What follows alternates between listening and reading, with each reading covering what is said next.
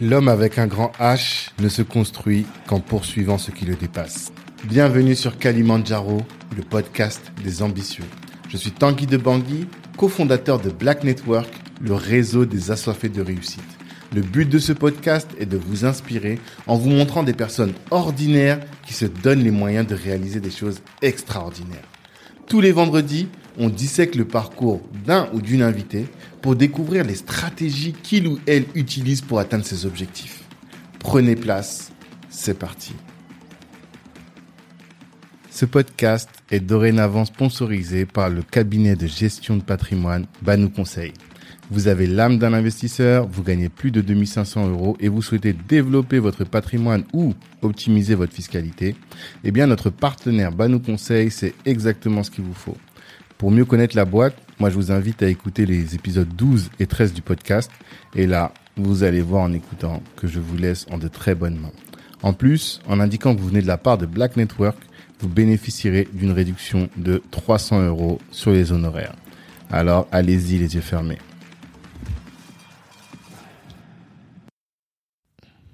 On est parti. Jack Herman, bonjour. Bonjour, bonjour Tanguy. Ça va? Très bien et toi? Toujours très bien. Alors, encore une fois, je suis content de te recevoir parce qu'on parle depuis maintenant très longtemps. Ah, Ça fait longtemps, ça passe. Le, le temps passe super vite en fait, on se rend pas compte. clairement, clairement. Ça fait plus, bien de 3-4 ans maintenant. parle. Ouais, facile, si ce n'est plus, hein, mais je sais même plus depuis quand, mais ça fait un moment en tout cas.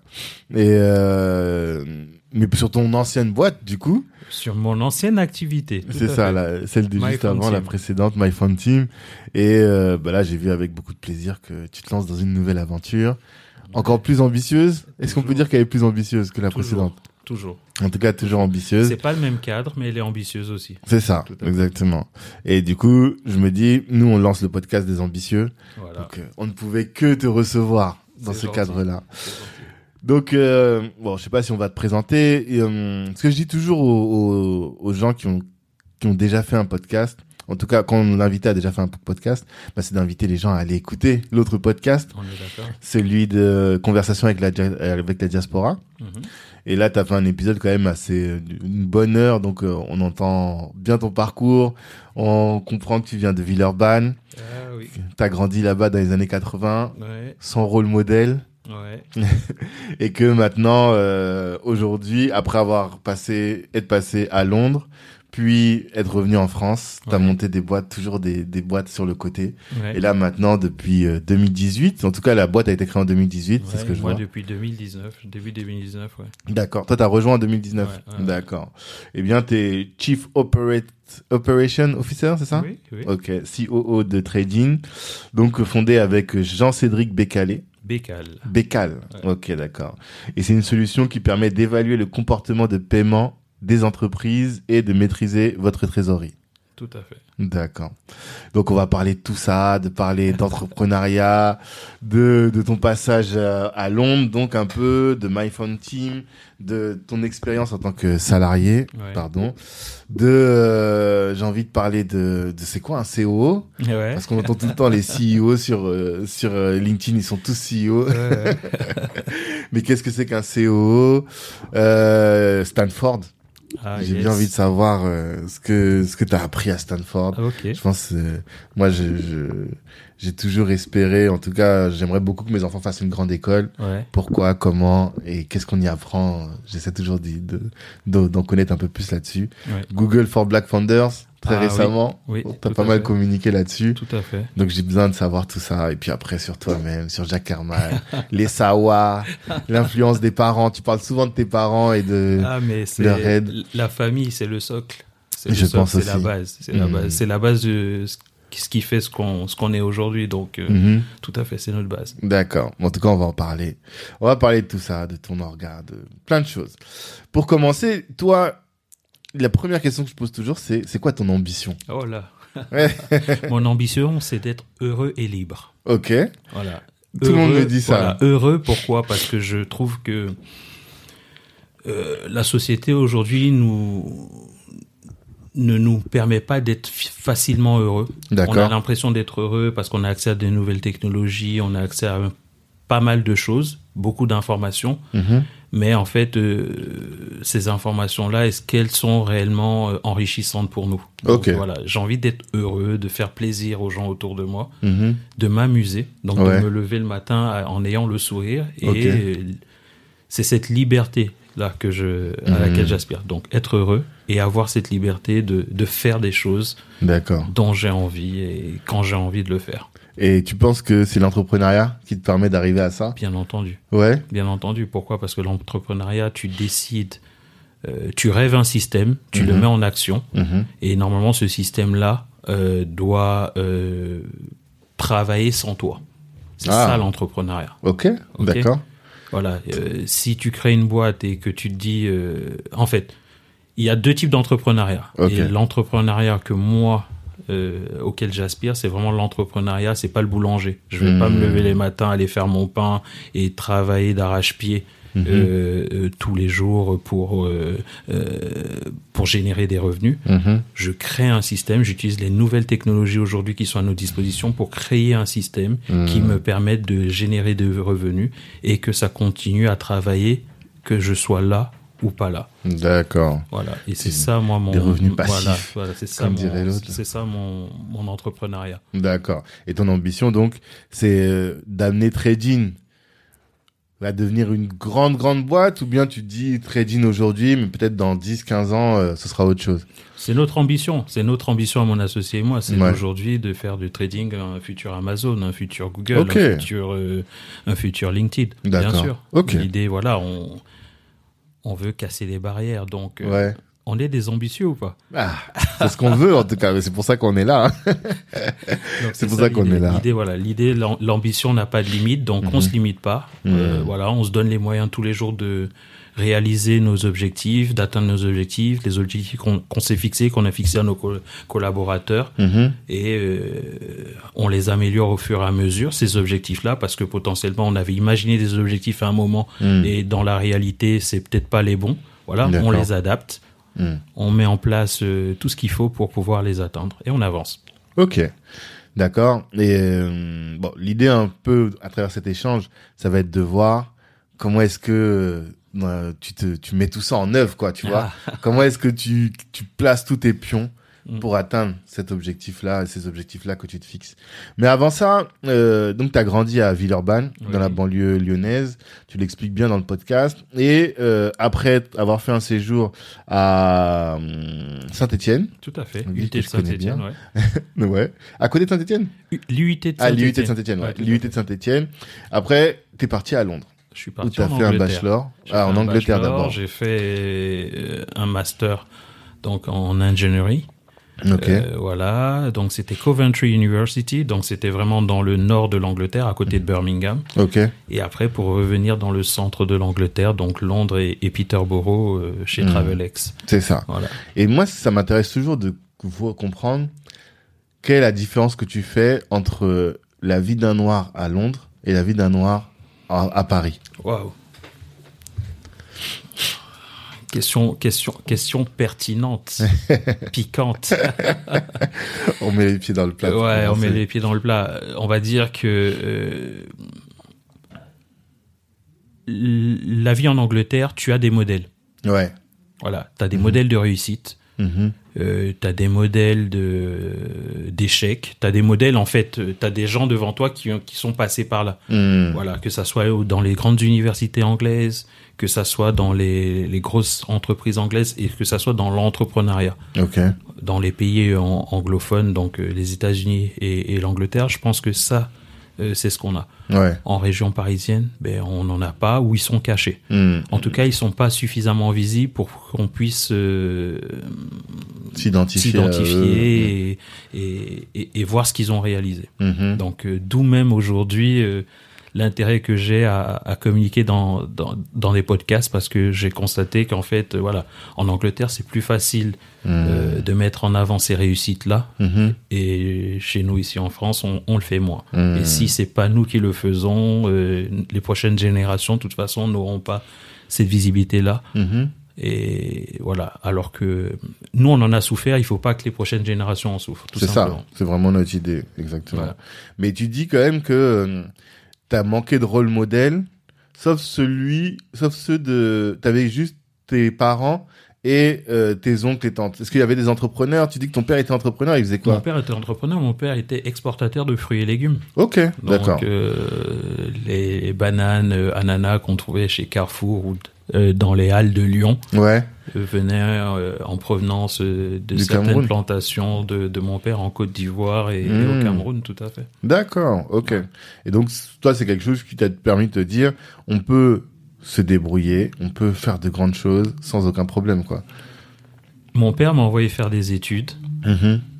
mais pour lui, en fait, je ne devais pas travailler pour quelqu'un, je devais travailler pour moi. Ouais, que voilà, euh, c'était ah mon fils, euh, tu es ingénieur, mais au fait, euh, c'est pas pour travailler pour les autres. Donc Mhm. euh, crée quelque chose. ouais. Voilà, crée Toujours. quelque chose.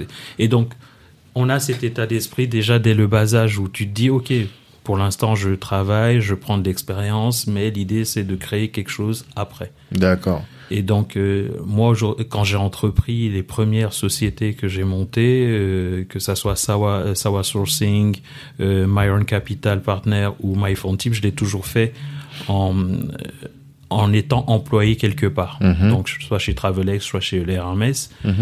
Et je me suis rendu compte qu'au final, il fallait vraiment, vraiment euh, me mettre à 100% Ouais. dans ce que tu crées Mhm. pour pouvoir euh, non seulement créer de la valeur, avoir un impact et pouvoir ré- réussir, apprendre de tes échecs et, et avancer. Mhm. Quand tu le fais avec un, on va dire un coussin Ouais. euh, au chaud, Mhm. donc le salariat, ouais, tu prends un peu moins de risques. D'accord. Donc euh, tu vas pas jusqu'au bout des choses. Et tu prends un peu moins de risques. Ouais, voilà. En fait, il y a, tu dis deux choses. Mhm. Tu- un, tu prends moins de risques, ça veut dire que tu pousses pas ton projet au maximum. Tout à fait. Et deux aussi, quand tu dis que tu vas pas au bout des choses, est-ce que c'est que la charge mentale que tu as sur ton pro travail, elle t'empêche finalement de donner toute ta créativité et toute ton énergie Charge ton mentale, business charge physique, on est des humains. Ouais. Après une semaine de boulot où tu as déjà voyagé dans un ou deux pays euh, Mm. dans la semaine, tu as fait la Grèce ou tu as fait euh, la Hollande ou l'Angleterre, quand tu reviens à Paris et que Mhm. tu dois te focaliser sur une de tes activités Mhm. qui n'est pas l'activité qui te rémunère, Mhm. ben celle-là, tu peux te dire que bon, bon, je le ferai un peu plus tard. Mhm. J'ai besoin de me reposer. Ouais.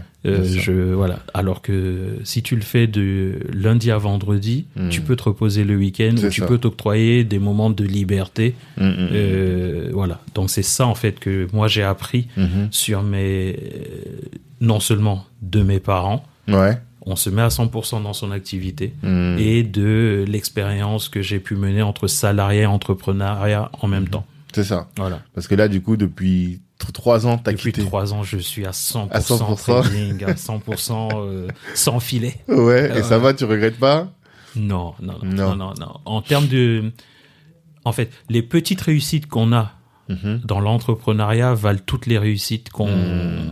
qu'on qu'on pourrait avoir ailleurs, tu vois. Donc Ouais. euh, pour moi aujourd'hui, je je pense que je, je crée beaucoup plus de valeur aujourd'hui Mhm. en ayant euh, travaillé à trading euh, que que tu faisais avant que ce que chez Euler. avant chez Euler Hermès. Alors, qu'est-ce que tu faisais? C'était quoi ton métier? Chez Euler Hermès? Ouais, chez Wow. Euler.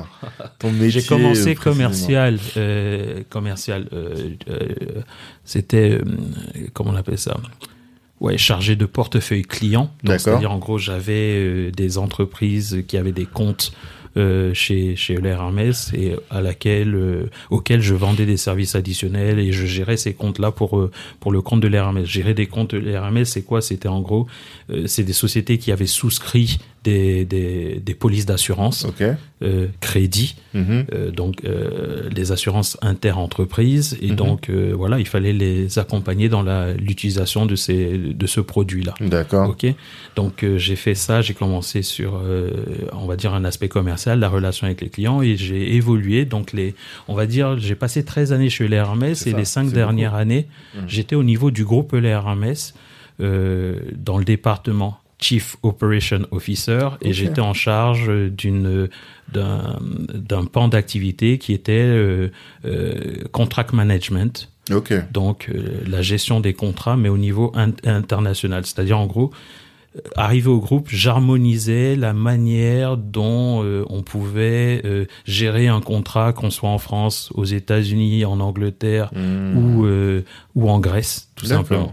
Donc voilà, tu mets en place en fait, je mettais en place toutes les, on va dire toutes, ouais, c'est c'est toutes ces procédures internes Mhm. de gestion client. D'accord. Ok. Et euh, tu tra- je travaillais donc avec les chief operating officers de chacune de ces régions-là pour Mhm. remonter aussi les indicateurs qui nous permettent de, qui nous permettaient de suivre ces activités-là Mhm. et de trouver des axes d'amélioration. D'accord. Voilà. Mais tout, pour tous ceux qui veulent savoir c'est quoi un, un contract manager, crois que c'est notre deuxième épisode du podcast. On a Ouais. reçu un contract manager qui nous explique un peu Dans le métier, voilà, Ouais, qu'est-ce que c'est, qu'est-ce que ça, ça apporte et comment c'est important d'en avoir dans une entreprise. C'est voilà, eux qui créent la relation entre le produit ou le service qu'on a vendu et, euh, et l'usage que le client va en faire. Donc euh, c'est important d'en avoir tout à fait. Clairement, clairement. Et euh, la gestion du contrat, toute sa vie et tout. Moi, j'ai découvert trop de choses en- avec cet épisode. C'est vraiment passionnant. Donc voilà, mais moi c'était ça mon métier. Mhm. Euh, les cinq euh, dernières années chez Euler Hermès et j'avais une équipe de d'un team leader, j'avais une équipe de huit euh, huit collaborateurs. D'accord. Euh, on travaillait aussi, donc euh, bien entendu, il y a cette harmonisation des process, mais il y a aussi l'implémentation de nouvelles euh, euh, solutions internes de gestion de ces produits, de ces, de ces, de ces, de ces services-là. Donc, euh, ça allait sur euh, l'accompagnement dans le design de, d'outils internes informatiques. D'accord. Euh, la validation de ces besoins-là, euh, les phases de test, les phases de déploiement de ces Pour euh, tout le groupe. pour tout le groupe Hermès. Tout à fait, c'est cin- 54 business unit, euh, uni- euh, business unit Mhm. et on va dire en gros euh, au niveau euh, policy administration donc contract management c'est 300 collaborateurs Ok. en dessous sur, euh, Hmm. voilà donc nos décisions au niveau du groupe impactaient Mhm. euh, environ 300 collaborateurs sur les 1600 Partout en Europe. Euh, dans le monde Dans le monde. en Ouais, fait voilà finalement oui euh, Mhm. euh, policy administration, donc euh, la gestion contractuelle, c'est euh, t'en as partout, t'en as dans toutes les régions, t'en as dans Mhm. tous les pays, vu que tu vends des contrats dans tous les pays. Donc tu as des contract managers dans tous les pays. Ouais, forcément. Voilà. Euh, D'accord. voilà. Ça, c'est cool. Et euh, du coup, après, Mhm. enfin, en parallèle de tout ça, t'as toujours monté des boîtes. Tout donc, à fait. que ce soit des boîtes qui euh, mettaient en connexion les, les, celles que j'ai notées, c'est les banques qui voulaient investir en Afrique Oui, pour les, les, les aider à sourcer finalement des beaux des projets. bons deals, ouais, tout c'est à ça. fait.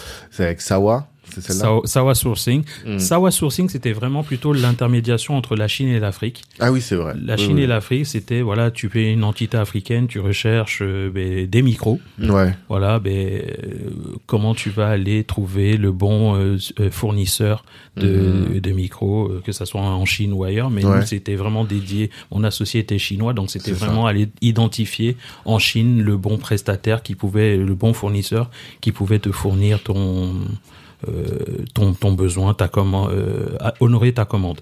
Et après, on, on a, j'ai créé après euh, Myron Capital Partners, qui était vraiment une société d'intermédiation financière. Mhm. Donc c'était vraiment des banques qui Mhm. ont du cash, des sociétés africaines qui ont besoin de cash, Mhm. voilà. Et on sait très bien que les organismes bancaires africains Mhm. n'ont pas de velléité à euh, financer les créations d'entreprises. Ouais. C'est plutôt des banques de dépôt. Mhm. Donc on dépose son, son argent, on paye ses collaborateurs. Oui, Voilà. oui.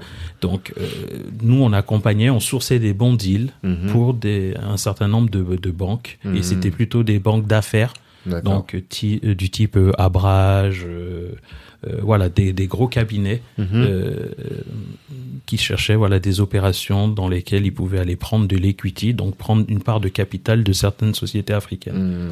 D'accord. Voilà. Et si tu devais dire quelle était ta ta qualité professionnelle qui t'a amené dans tous ces trucs là là, c'est quoi? L'entrepreneuriat, L'entrepreneuriat? l'esprit d'entreprise. D'accord. C'est-à-dire en gros aujourd'hui tu me donnes une idée et je peux le tourner en, en une opportunité business. D'accord. Voilà, et être capable de faire le lien entre cette idée-là et un écosystème, non seulement de partenaires, de, de, de prestataires, Mhm. euh, et euh, une proposition de valeur pour des clients. C'est ça, ça, c'est- ça l'entrepreneuriat, c'est ça moi même, c'est ça, c'est ça qui me fait vibrer, c'est ça qui me fait, qui me, qui, qui me fait me réveiller le matin tous les jours avec le sourire. Parce que je dis ça parce que euh, à la fin de ton stage Ouais. de fin d'études, tu expliques que tu traînais la patte, que ton responsable de stage sentait que tu n'étais pas épanoui dans ton activité. Sûr. Pour autant, il te, il te débauche quand même pour sa nouvelle activité. Oui. C'est-à-dire qu'il sentait que t'étais pas bien là où t'étais, mais il a senti quand même Mais tu quelque sais, chose. Qu'est-ce qu'il a senti ça c'est l'esprit, l'esprit anglais. Ok. Ok. Parce que en gros, euh, en France, on est assez cloisonné dans, on va dire, dans euh, nos expertises, dans euh, nos compétences. Ouais. Euh, en Angleterre, c'était pas le sentiment qu'on avait, que, que j'ai eu, et c'est peut-être aussi une grosse, un gros, un, un axe de différenciation dont tu parlais dès le départ. Mhm. C'est qu'en Angleterre, c'est qu'est-ce que tu es capable de faire qu'on met en avant. Mhm. Ok, et moi, mon, on va dire mon, mon maître de stage, mon tuteur a identifié le fait que voilà, j'étais bon dans les relations, Ah, le networking, ok. euh, la mise en avant d'une proposition de valeur. Et donc c'est pour ça qu'il me dit en fait, euh, les, bon, l'ingénierie, c'est bon, t'es diplômé, Mhm. Euh, et que tu valides ou pas ton diplôme, voilà, t'es ingénieur, c'est bien. Ouais. Mais je vous sais que c'est pas ça qui t'intéresse de travailler dans des chaînes de production d'us- d'usines et de faire du quality improvement, donc l'amélioration continue de, de certains process. de process et tout ça. Voilà. Finalement, tu te rends compte que je l'ai fait, mais au niveau assurance après chez Mhm. Euler Hermès, tu Mhm. vois. Euh, T'as gardé tes skills là que t'avais de- ouais. Voilà. Mais en fait, je- au lieu d'être dans une industrie fermée, euh, euh, telle l'industrie euh, aéronautique, automobile, Ouais. Je me suis ouvert à d'autres métiers. Mhm. Et il m'a ouvert au milieu financier. D'accord. euh, ah oui, toi, t'as pas d'études de finance en fait. Non, pas du tout. D'accord. C'est vrai que toi, t'es un ingénieur, t'as un esprit structuré, organisé d'ingénieur. Et donc je suis, euh, c'est comme ça que j'intègre en fait euh, TravelX, Ok. où il me forme. Il me forme pendant un mois, deux mois, trois mois Ouais. à, à ces, à, à- à- ben, à ces, ces services, à ces solutions-là, Mhm. et que je, voilà, je, je mets en marché et je gère un portefeuille de clients et Mhm. voilà. Donc Mhm. c'est ça l'idée. En fait, l'idée c'est que en fait on t'enferme pas dans un euh, dans un secteur d'activité. Mhm. Ce que tu es capable de le de faire dans un secteur euh, que ça soit industriel, tu es potentiellement capable de le faire dans un sec- dans un autre secteur. Ça c'est ma vision des choses et c'est la vision anglaise. Après je, je suis sûr que en France certains diront que non, c'est pas possible mais voilà. Euh, Oui. il y a les ambitieux qui ont pas peur et il y a d'autres qui auront peur qui diront OK mais moi je suis journaliste mais en fait si tu trouves pas de journal dans lequel ça veut dire que tu peux pas écrire C'est ça. ça veut ça. dire que tu peux pas être auteur, ça veut dire que tu peux pas Mhm. écrire euh, euh, des discours pour un pour un chef d'État, ça veut dire que tu peux pas être euh, responsable de communication. De... Non, Mhm. ton Oui, ADN t'as c'est l'écriture. Voilà, exactement. Voilà, et Mhm. donc tu peux écrire pour tout. C'est pas obligé d'écrire dans un journal, tu peux écrire sur un site web, tu peux écrire. Voilà, en gros, aujourd'hui, je pense que, on va dire, les jeunes générations ont plus cette, euh, cette compétence-là de s'ouvrir. Ça Mais je pense que moi, euh, on est de la même génération. J'ai 40 ans. Les Mhm. parents, ils te disaient, ah, ok, ben, t'es informaticien. Ouais. Mais Toute ça veut dire que, voilà, tu vas faire que informaticien toute Mhm. ta vie. Et ça. je sais qu'il y a des cabinets de, de chasse aujourd'hui, c'est comme ça. Quand on voit ton CV et que tu as fait plusieurs choses, on dit vous êtes un peu instable, monsieur. Mais non, alors que toi, tu aimes découvrir, c'est ça. C'est ça. Tu es, tu t'adaptes, Mm. tu t'adaptes aux, aux opportunités, Et tu t'adaptes riche aux- du coup de voilà, toutes ces compétences. Tout à fait, tout à ça. fait. Et Le tu fait- crées un réseau. Exact. Ouais, alors ça aussi, Et c'est tu crées un intéressant. réseau. On va en Et c'est ça qui est intéressant Mm. aussi. Mhm. Tu crées un réseau parce que voilà, le, le, le monde de la finance n'a rien à voir avec le monde des assurances, bien Mhm. que ça soit des métiers connexes. Ouais, Euh, le monde des assurances n'a rien à voir avec euh, l'industrie. ouais. Donc moi j'ai tous mes potes qui sont dans des, euh, des supply chain managers, soit dans Mhm. l'industrie pharmaceutique, soit Mhm. dans la logistique euh, aéroportuaire. Ouais. Mais Mais toi, t'es ailleurs. je suis Et ailleurs. tu t'épanouis ailleurs. Mais c'est ça qui est le plus intéressant. Parce que ça. tu vois, ceux qui sont restés dans la même chaîne, enfin dans la même branche, c'est pas seulement, ils sont pas forcément épanouis, quoi. Et surtout que c'est des branches que tu fais parce que voilà, c'est les études qui t'ont amené là. Ouais. Mm. Ok, mais après tes études, est-ce que il n'y a pas d'autre chose qui te Mhm. quand tu avais 17-18 ans, il y avait quelque chose qui te drivait. C'était tes études, tu l'as fait, tu as réussi, tu as, eu tes diplômes à 22-23 ans. Mm. OK Mais entre 22 et aujourd'hui, moi j'en ai 41, Mhm. euh, il y a eu des choses qui m'ont attiré, il y a eu Mm. des choses qui m'ont euh, impacté. Donc Mm. c'est ces opportunités-là. Moi je suis l'entrepreneur de ma propre vie. Tu vois, donc euh, voilà, j'entreprends. Ouais.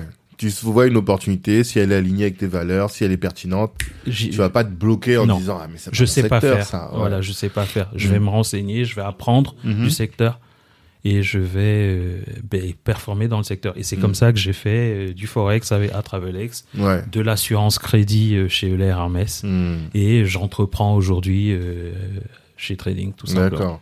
Mais quand même, euh, t'es resté 12 ans dans ta boîte. C'est quand même beaucoup, non? Oui, mais c'était 12 ans pas au même poste. Ouais, Donc, euh, c'est ça. C'était 12 ans et j'ai fait 4 postes. Ok, d'accord. Donc, euh, Oui. Ça change. tu, tu Que- chan- je changeais. Et plus tu évolues euh, au sein de la boîte, plus tu as des opportunités aussi au sein de la boîte. Mm. Euh, donc 12 ans, c'est vite passé. Ouais. Et, dis-toi que j'étais sur un métier que je ne connaissais pas Mhm. à la base. Donc tu as aussi le, Ouais, le temps euh, d'acclimatation. le temps d'acclimatation, de la Mm. formation, de la prise d'expertise Ouais. Pour en devenir, un, on va dire, un, un, un lead au niveau du groupe Mhm. euh, dans mon domaine. Donc Mhm. euh, voilà, peut-être que quelqu'un qui avait euh, la formation adéquate l'aurait fait peut-être en 6 ans, mais moi je l'ai Ah, d'en faire en Tu 12 penses ans. que c'est ça? Non, je sais pas, je dis ça. Ouais, c'est une, une possibilité, c'est une possibilité. Après, il faut pas oublier qu'il y a d'autres paramètres, mais Ouais. c'est ça l'idée. D'accord. Ok. Et euh, moi, la boîte que je connais bien, c'est Team. Ah, yes, qui- c'est comme ça qui nous a. ouais, c'est ce qui nous a unis. Ouais. Qu'est-ce Ouais, est-ce que tu peux nous en parler déjà et- MyPhone Team, oui. MyPhone Team, en fait, c'est venu euh, d'un constat. Euh, déjà, la genèse de MyPhone Team remonte à beaucoup plus loin. Euh, avant MyPhone Team, il y a My Team Records. Ouais. My Team Records, qui est un label musical créé par euh, un de mes cousins, Ouais. euh, William Isaac Te- Ntepe, en Angleterre, Mhm. où il euh, produit des artistes. D'accord. Des artistes afrobeat, certains sont plus ou moins connus Mhm. euh, aujourd'hui. Et en 2000, euh, je me rappelle même plus combien, 2014, 2015, quand il lance My Team Record, Ok.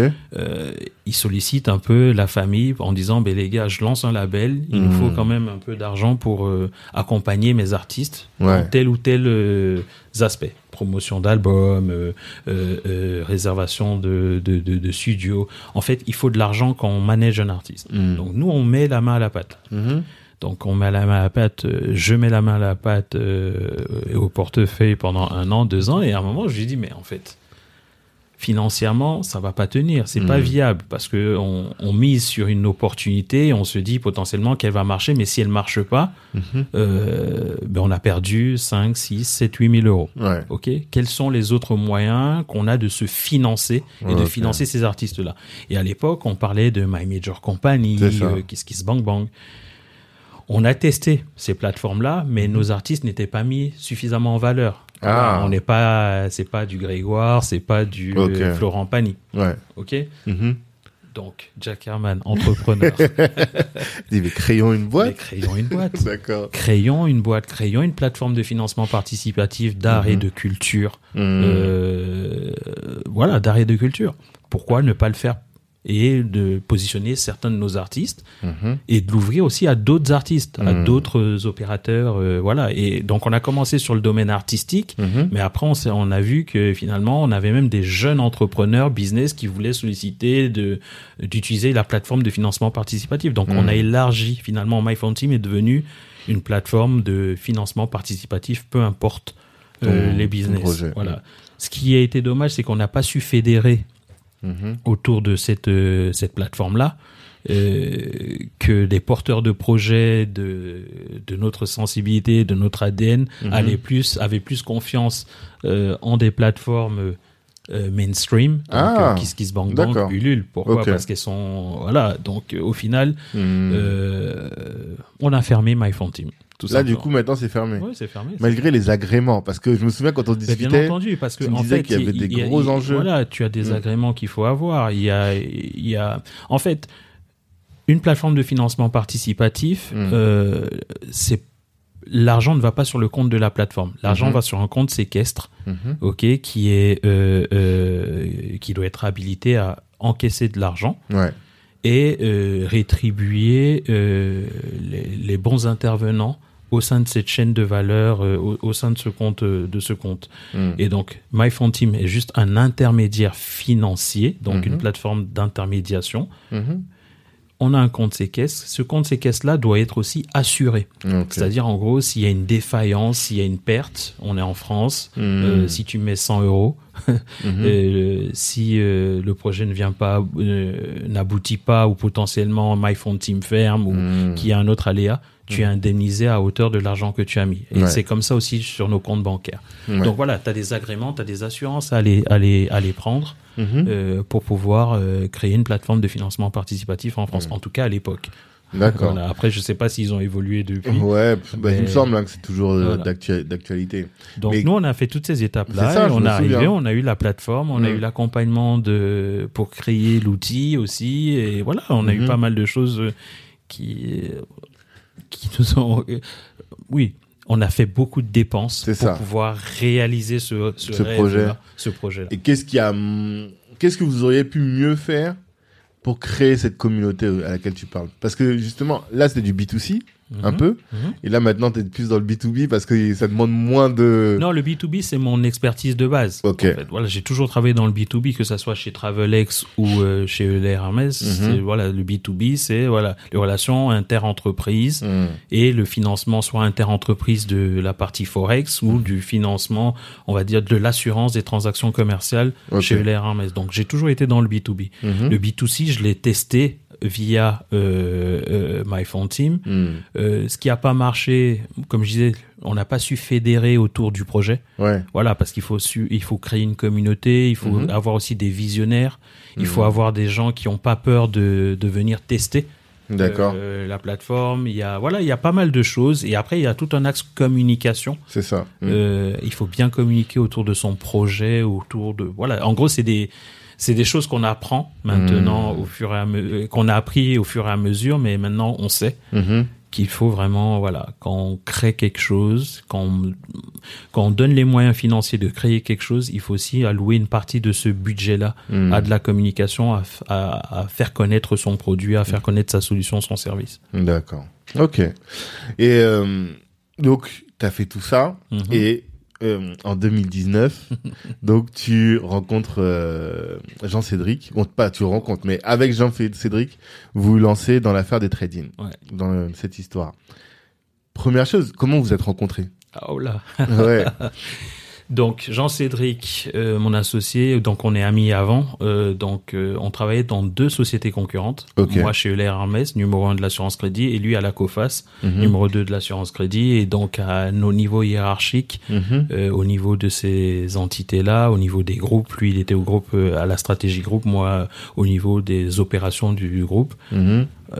Il n'y a pas autant de gens de notre de nos origines.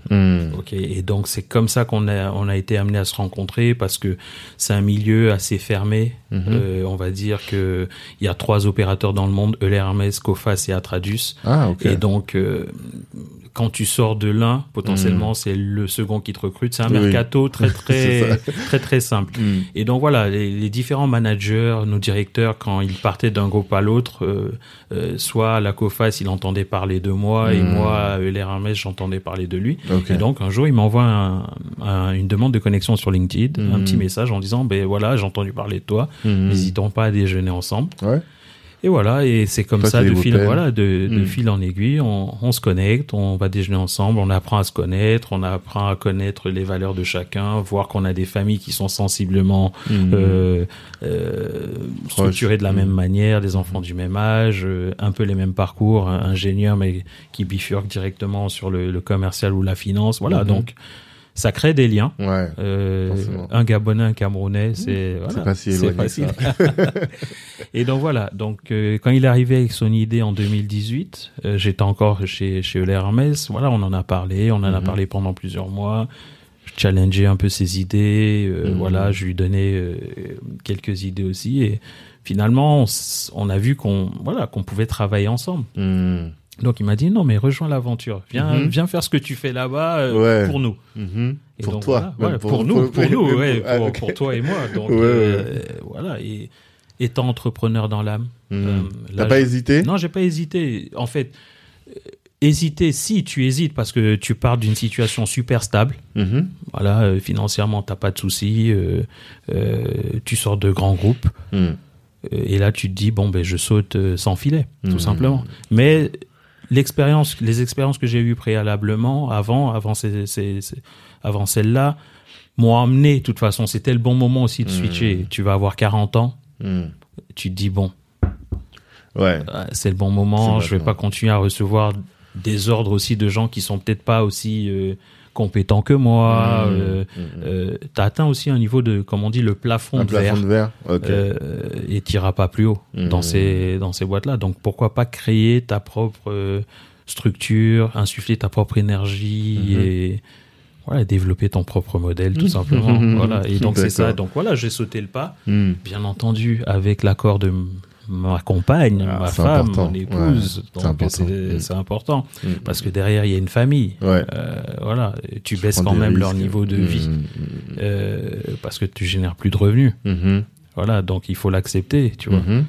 Clairement. euh, il faut t'accompagner. Donc, moi, elle m'a Mhm. apporté, la, on va dire, la peace of mind. Le- Ah, tu vois, ok, le je dire, vois. vas-y, T'as 40 ans, Mhm. t'as déjà monté deux, trois trucs, Mhm. et je sais que tu sais faire maintenant. Hmm.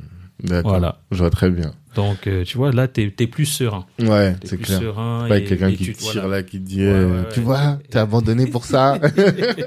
Tous les jours, t'es en train de te fatiguer. non, non, non, donc, euh, c'est ça, c'est ça, c'est ça. Et c'est important, et c'est important d'avoir déjà cette stabilité-là. Hmm, hmm, hmm. Au-delà de la stabilité financière, parce que voilà, on est en France, tu vas perdre dans tes revenus, ben, c'est quoi, t'as licenciement à l'amiable, t'as Pôle emploi qui te Mmh. C'est pas, c'est plus le même niveau que ce que tu connais, mais, voilà. t'as encore des revenus. T'attaches, la ceinture Voilà. et t'as des revenus. C'est ça. Tu vois, mais Mmh. tu, euh, tu dois aussi avoir cette paix d'esprit euh, c'est chez toi pour te dire que voilà, euh, quoi que je fasse là, euh, euh, voilà, je Mmh. sais que Je suis derrière soutenu, quoi. C'est ça, c'est voilà, important. Je me lève les matins à 3 4 heures du matin, je vais dans un dans un autre pays, dans une autre ville. Hmm. On va pas te dire en fait mais tu bosses pas et tu ton truc là, tu voyages à gauche à droite, Mmh. euh, tu Mmh. génères pas d'argent donc Ouais, ouais. ah, tu vois. Hmm.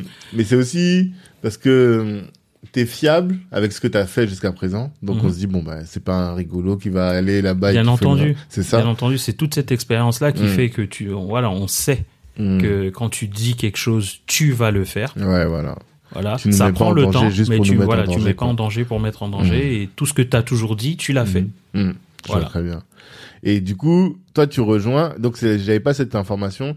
C'est que lui, il était déjà Ouais, sur lui il était son- déjà son euh, activité il était déjà avant. lancé tout à fait C'est ça. à Et 100%. toi, comme tu faisais déjà de l'opéra, du, enfin, t'étais déjà un, je sais pas comment tu dis ça. un chief operating officer Voilà, t'étais déjà en ça formation, Voilà, exactement. Tu avais déjà ces compétences que tu étais en train d'acquérir là-bas. tout à fait. Donc maintenant, ça, tu le fais. Mais alors maintenant, je te pose la question que je t'avais posée en Ouais. off. Ouais, ouais. C'est quoi un Chief Operating Officer? C'est celui qui met en musique les idées. C'est-à-dire C'est-à-dire entre simplement, tu as des partenariats qui peuvent être signés avec tel ou tel partenaire bancaire. Ouais. Euh, il faut euh, euh,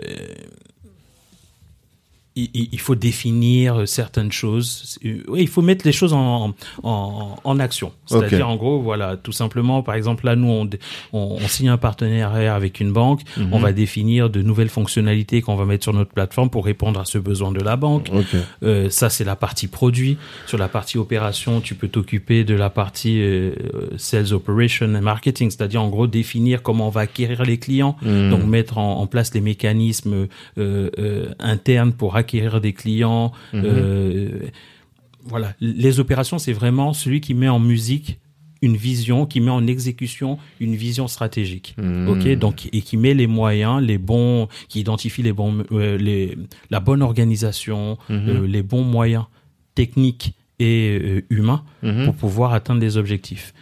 Tu suis aussi cette, ces objectifs-là et tu, ça te permet aussi de de ben, d'améliorer euh, et de ouais en gros tu identifies les objectifs tu mets en place tu les exécutes Mhm. et euh, En fait, t'es le tu- super manager de la boîte. quoi. voilà, tu, tu, tu monitores un peu le tout. Donc Mhm. tu touches un peu à tout. Tu peux toucher à la finance, tu touches au marketing, tu touches au, au, au, au, produit, tu touches à l'IT, tu touches Mhm. à la data.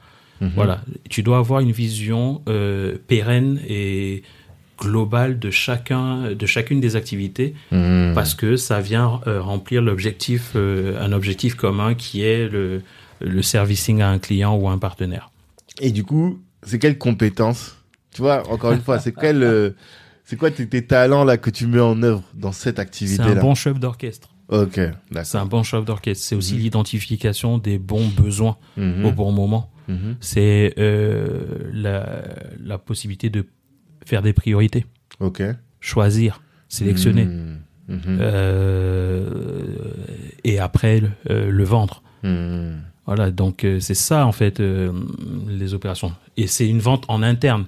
Ok. Voilà. Après, Ouais. moi, mon partenaire s'occupe de la vente à l'externe. Externe, Mais l'idée, c'est ça. C'est c'est celui qui met en musique une idée, un projet, une voilà, voilà.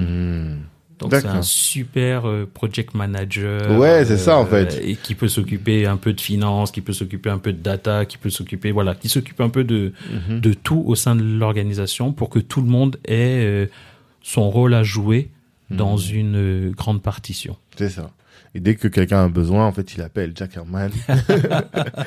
Comment on C'est fait le networker, c'est le ça. Amazon de, c'est le Amazon de la boîte, tu C'est ça, vraiment. Hein, celui qui... Le grand ordonnateur, quoi, presque. Ouais, ouais, non, mais en fait, euh, les opérations, c'est la partie invisible d'une boîte. En Mhm. fait, hein. vraiment, c'est euh, le catalyseur de certaines. euh, voilà, chacun a son rôle, Hmm. mais comment ces rôles-là sont interfacés avec d'autres rôles pour pouvoir être en mouvement et aller atteindre nos objectifs, c'est ça en fait, les Mhm. opérations. D'accord. Voilà, tu vas te faire du recrutement, tu vas faire de.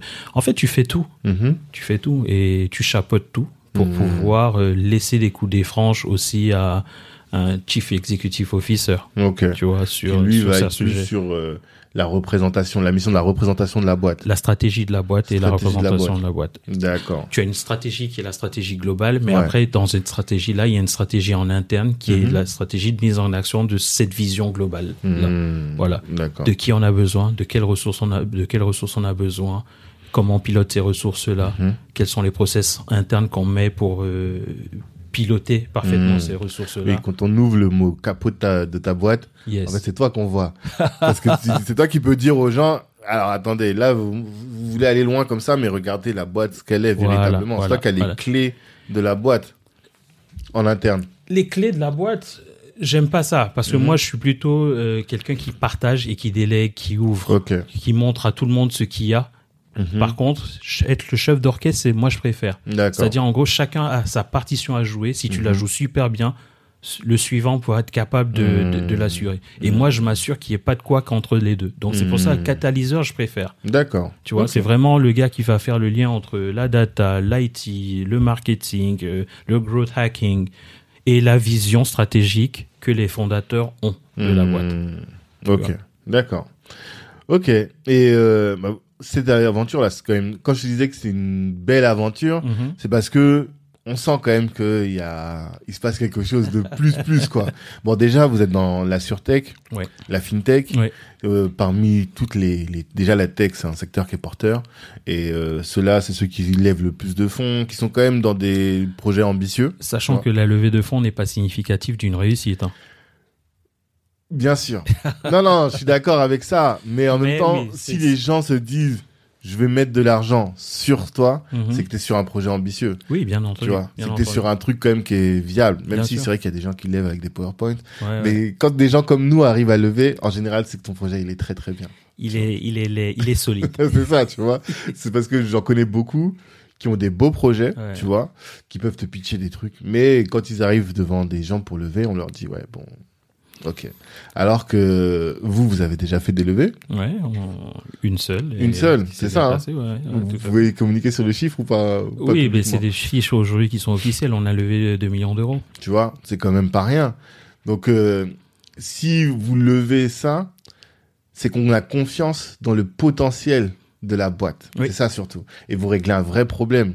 Peut-être, on n'a pas beaucoup parlé de ça, même si on veut pas, on va pas trop parler de la boîte. Ouais. Mais euh, qu'est-ce que vous faites? En fait, on prédit le comportement de paiement des entreprises. D'accord. Voilà, on a des algorithmes, en fait, on a de l'intelligence artificielle Mhm. et on te permet de savoir à quel moment une entreprise te paiera.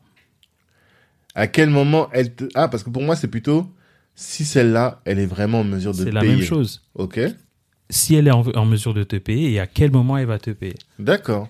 Mais comment vous savez ça? Ah, ça c'est le secret. Ça c'est le secret. En fait, c'est on utilise les technologies, on utilise l'intelligence artificielle, on utilise le euh, toutes les données, euh, euh, on va dire euh, open data et les données euh, financières Mhm. euh, qu'on a aujourd'hui disponible sur les marchés, qu'on peut acheter, qu'on peut euh, collecter nous-mêmes, Mhm. euh, pour avoir cet aspirateur à données et enrichir des bases de données Mhm. et euh, des modèles prédictifs de comportement de paiement d'entreprise. Et voilà, et c'est ça qu'on a mis en place. Et à côté de ça, on prédit le comportement de paiement des entreprises, on adosse des produits d'assurance crédit pour te couvrir en cas de défaillance de cette entreprise-là. Et on te permet aussi d'aller jusqu'au financement de ta trésorerie parce qu'on est Mmh. capable d'identifier à quel moment une entreprise va te payer et potentiellement à quel moment elle va pas te payer. Mhm. Donc, t'ouvrir le, le- la possibilité de, de chercher un financement, donc de, de céder une facture ou de, Ouais, de chercher un financement ou- pour, euh, pour, pour, euh, pour atténuer ce souci de trésorerie potentiel. D'accord. En fait, vous êtes l'équivalent. Je suis en train de parler avec euh, Stanislas Zézé. Je sais pas si tu vois qui c'est. Il est à la tête de la première agence de notation. Bloomfield. Ouais, Tout voilà, fait, Bloomfield, Bloomfield. voilà. Tout à fait. Vous êtes l'équivalent de Bloomfield, mais euh, dans les boîtes internes. C'est ça, en fait. Parce que eux, ils font ça ouais, à l'échelle des pays. Ok, En tout cas, des pays africains. ok. Mais vous, vous faites, vous rassurez finalement nous, les on fait, on- entrepreneurs. On, fait ça pour toutes les TPE, PME, toutes ça. les entreprises du monde aujourd'hui. Ah, du monde. Voilà. Potentiellement, c'est une problématique qu'on retrouve ailleurs aussi. toutes les entreprises aujourd'hui, en fait, la problématique, elle est très simple. 56% des entreprises françaises payent en retard. Ah ouais. OK En Angleterre, c'est euh, 68%. En aux, retard. États, aux, États, aux États-Unis, c'est euh, 52%. Ok. En Chine, c'est 78%. En Afrique, on n'a pas encore les données, mais on sait aussi qu'ils payent en retard. Donc, payer en retard, ça veut 78%. dire en France, c'est je te j'émets une facture, je te donne un délai de paiement de 45 jours, qui est la- Hmm. le, le cadre légal, la loi LME. Ok. Après 45 jours, tu payes en retard. Hmm. Donc, tu peux payer à 2 jours, 3 jours, 120 jours de retard. Plus tes 45 jours, ça fait mal Mhm. à ta trésorerie. Mhm. C'est-à-dire, en gros, tu as fourni un service et Mhm. quelqu'un a mis plus de Ouais, 3, t'attends. 4 mois pour te payer. Mhm. Comment tu payes tes ressources internes. Voilà. Donc, nous, on te permet d'identifier en te disant, ben, Jack Herman, il paye avec 3 jours de retard. Mhm. Jean-Cédric paye avec 10 jours de retard. Hmm. 45 jours plus 3, 48 jours. Est-ce que ma trésorerie, elle est capable de supporter ça Mhm. Ou 45 plus 10, 55 jours. Est-ce que ma trésorerie est, support- est capable de supporter cela. Et voilà, on te donne l'information. C'est une information qui est importante et c'est une information en temps réel. Hmm. OK Et ça, attends, parce que ça veut dire, moi, j'ai une appli sur mon téléphone Mhm. et euh, Je tape un sirène, une dénomination sociale Direct. et Trading te donne l'information.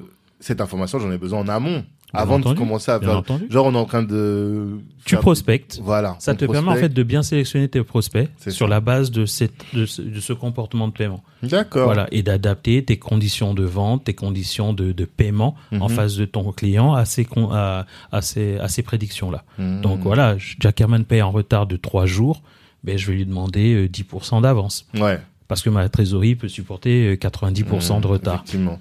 Tu Après, vois. t'adaptes Alors ta Jean-Cédric, manière il de- paye à 120 jours de retard, ben, ma, je lui demander 50, 50% de- 60% d'avance. Ok. Tu vois, tu adaptes dans ta phase de prospection euh, tes conditions de paiement en Mhm. fonction du client dans lequel tu- euh, en face duquel tu es. Hmm. Et bien entendu, c'est pas parce qu'on t'a dit que Jacques Herman paye à trois jours de retard, je peux avoir un- une difficulté de trésorerie moi aussi le moment venu. Oui. Donc on adosse à cela un produit d'assurance crédit qui va te couvrir si Jack Herman ne paye pas à l'heure Hmm. prévue. Comme ça, tu seras indemnisé. euh, tu seras indemnisé du montant de, de, de, de ma créance, du montant de ma facture. Mhm. Donc, pas de souci de trésorerie, Mhm. ok? Et euh, cette assurance-là va faire du recouvrement pour ton compte Ouais. de cette, de cette créance-là auprès de moi. D'accord. Voilà, c'est ça le mécanisme de l'assurance crédit que je viens de te Non, de t'expliquer de, de manière simple. Nous, on a digitalisé tout ce process-là et l'innovation, c'est vraiment de la prédiction du comportement de paiement des entreprises Mhm. euh, et la méthodologie qu'on applique pour pouvoir, pour pouvoir le faire. D'accord. Oui, parce que c'est des choses qui existaient déjà, finalement. En Et fait, ce vous, qui, vous avez exi- mis ce de qui- la- non, ce qui existait déjà, c'est le fait que euh, toutes les entreprises publient des bilans. Ouais. Ok, donc tu peux aller sur ce tt.com et regarder le bilan d'une entreprise. Mhm. Mais c'est pas tout le monde qui est un financier qui est capable de comprendre un bilan d'une entreprise, Hmm. un compte de résultat d'une entreprise. Mhm. Donc nous on a de la data. on a de la data dedans, on a prémâché ces data là, on a Mhm. simplifié, on a on les a rendus temps réel. Parce que toi et moi on sait que quand un bilan est publié, il Mhm. est déjà obsolète. Mhm. Il est publié sur une sur une année précédente. Bien sûr. C'est très très simple. Ton comment ça s'appelle? Si on te prend toi en tant que personne, euh, ta fiche d'imposition, Hmm. elle est basée sur le Ouais. passé. Toujours. Ça veut pas dire qu'à la fin du mois, tu as de l'argent sur ton compte. Hmm. Voilà. Et donc nous, c'est le fait d'analyser le passé et de prédire le futur, prédire ton l'atterrissage de ta trésorerie et comment tu vas te comment tu vas payer Hmm. qu'on fait aujourd'hui. Là, tu me donnes envie d'aller comprendre. Mais ça, ça fera l'objet d'un prochain podcast que tu Ouais. pourras rentrer dans le détail avec avec mon associé si tu veux. c'est clair, Si c'est clair. Ça, sera- serait marrant de qui te décortique un peu tout ça. Ouais, Mais en fait, ça serait un peu chiant pour les les les les, Les auditeurs. les auditeurs, je Bon, pense. je sais pas. En fait, ça dépend des auditeurs. Ah, tu mais vois. voilà. Donc, Mais- on peut faire un, on pourra faire un cours sur, sur le sujet si tu veux. Je pense clairement que ça peut être intéressant et euh, on peut trouver en tout cas un, un public parce que l'idée c'est de parler d'autre chose. On est d'accord, on est On va d'accord. pas juste parler du restaurant, de, de trucs comme ça. Là, c'est des boîtes quand même dont on parle pas tous les quatre matins et Ouais. des mécanismes. Comme tu as dit, je pense que vous n'êtes pas nombreux, vous, Non. euh, des comme toi, tu vois, dans ce type de business. Donc, c'est pas tous les quatre matins que je vais avoir à ce micro l'occasion de discuter de ça. Donc, euh, Voilà. moi, En tout cas, c'est des mécanismes aujourd'hui que tu te rends compte qui sont euh, mis en place dans les grosses entreprises. Ok. Voilà, les grosses entreprises, tu as des credit managers, tu as des comptables internes, tu as des euh, directeurs commerciaux, tu as des directeurs financiers qui suivent ces indicateurs-là, Mhm. qui mettent en place cette méthodologie-là. Nous, ce qu'on a fait, on a démocratisé cette méthodologie-là Mhm. en la rendant euh, disponible à tout entrepreneur. Mhm. Que j'ai une TPE PME, j'ai un comptable, bien entendu, euh, en interne ou en externe, euh, mais j'ai besoin d'avoir des petits outils qui me permettent de bien gérer mon ma trésorerie, de bien gérer ma prospection, de bien gérer un certain nombre d'éléments, Mhm. euh, mes factures potentiellement. Donc nous, on a démocratisé ces outils-là en, la- en rendant, en créant une appli mobile disponible et un, un site web, tout simplement. D'accord. Et on voit que le projet il est intéressant, qu'il est porteur, Mhm. qu'il a un impact véritable sur le, la sécurité des affaires finalement. Tout à fait. Le, le, le- la, enfin, la réussite d'une entreprise, c'est quand même beaucoup sa trésorerie. Oui. Et si vous réglez ce pain point là, euh, ça, ça peut avancer quand même pas mal de choses. Et donc je comprends du coup pourquoi on vous a, on a investi dans votre boîte. Et euh, la levée de fonds, comment ça se passe? Waouh La levée de fonds, ouais. j'ai un gars qui est spécialiste de ça, c'est Jean-Cédric Vécal. Ok. En fait, non, la levée de fonds, c'est très très simple. La levée Mhm. de fonds aussi, c'est vraiment, euh, c'est identifier aussi comment tu veux euh, finance, faire financer ta boîte. Ouais. Tu as les l'equity, donc les Mhm. venture capital, qui Ouais. prennent une grosse part, euh, qui ont leur méthodologie Mhm. euh, d'investissement. Mhm. Ils ont une- leur, ouais, leur méthodologie, leur pratique, leurs critères d'investissement. Et tu as aussi les business angels. Mhm. Ok, et à côté de ça, tu as d'autres opérateurs euh, tels BPI, Mhm. euh, d'autres fonds euh, qui accompagnent aussi euh, en seed, en pré-seed les, les startups qui, Mhm. quand elles cherchent à lever des fonds. Et donc nous, on a fait le choix d'un de ces opéra de un de un de ces canaux là pour pouvoir lever nos fonds. Mhm. Voilà. D'accord. Mais j'attends. Je vais direct, je vais discuter avec ces Jean-Cédric, là, dès qu'on aura fini. J'enverrai un message pour qu'on puisse euh, discuter. Mais ce que je disais derrière, c'est que, voilà, on accorde de la confiance Ouais. à votre projet. Ouais. Parce que tout de suite, on sent que c'est un bon projet.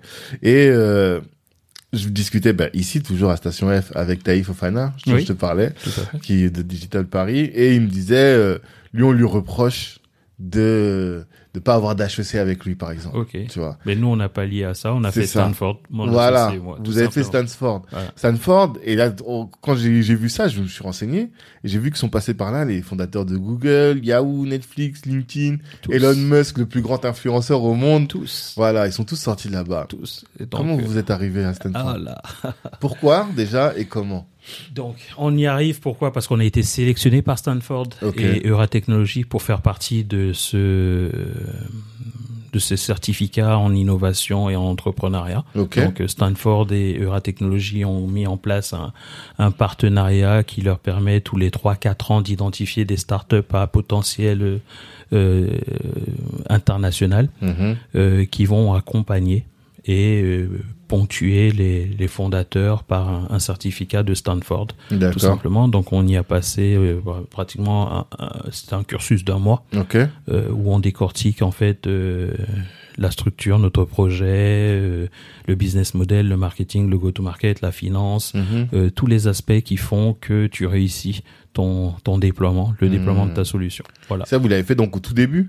On l'a fait pratiquement, oui. euh, on l'a fait au- en octobre, novembre euh, 2019. D'accord. Euh, Avant le confinement, tout ouais, ça. ouais, quoi. tout à fait. Et donc, vous êtes allé là-bas, On sur est place. allé là-bas, Silicon Valley, ça avait le goût. C'était comme Disneyland, monsieur. Ah ouais, ouais, ah ouais, ouais. Parce que tu te dis, ouais, ouais, t'as, cité les noms des gens qui y sont passés. Donc, Mm. quand, quand les profs euh, et les intervenants viennent présenter euh, non seulement leur parcours, Ouais. les startups dans lesquelles ils ont travaillé et euh, on va dire euh, les sujets sur lesquels ils vont nous accompagner pour pouvoir scaler, Ouais. mon ami, t'es comme un enfant de 3 ans à Euro Disney, en fait. ça. hein. Tu vois Mickey. tu vois Mickey. Et honnêtement, c'est- ce qui est intéressant, c'est que c'est de la mise en pratique directe. Ouais. Euh, c'est pas que c'est pas que des cas euh, théoriques. Et c'est pas juste un tampon. T'as appris des choses. Ah ouais. Parce que Ah souvent, moi je suis toujours en train de dire faut que mes enfants ils aillent à Harvard. Je suis tout le temps en train de dire ça. Et les gens me disent non mais c'est surfait ces trucs là, tu vas rien apprendre.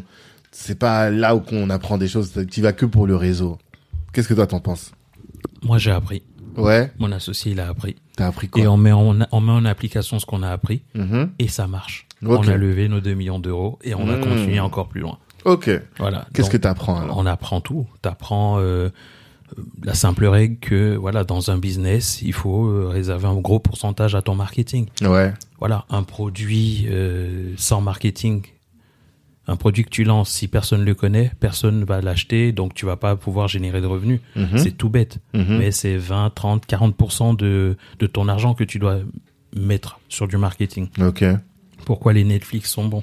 Mhm. Pourquoi les Net Telsa sont bons? Mhm. Il y a un gros marketing derrière. Pourquoi Google est bon? Mhm. Ils font du marketing. Mhm. Donc voilà, il faut, euh, tu adresses une problématique, mais il faut être capable de, ben, de la présenter à l'ensemble du monde Mhm. euh, pour pouvoir ben, attirer euh, ceux qui ont cette problématique-là et qu'on pense à toi comme une référence. Mais du coup, ça, quand tu vas là-bas, ça fait pas de toi un opérationnel. C'est vraiment en termes de stratégie business que tu as appris des choses. Oui, mais c'était ça le cursus qu'on a fait. Nous, ça. on a fait, un- euh, on a fait innovation et entrepreneuriat. C'est ce que j'ai fait à Stanford. Je suis D'accord. pas allé faire euh, marketing ou euh, IT, finance. Non, je Mhm. fais entrepreneurship and innovation. Ok. Donc, c'est-à-dire en gros comment disrupter des modèles standards Ah. de business et les rendre euh, voilà Scalable. innovants Ah, et innovant. euh, à fort potentiel. Mhm. Voilà donc euh, comment ubériser les modèles qu'on connaît aujourd'hui. Ok. En fait, ils vous ont appris à casser le monde, quoi.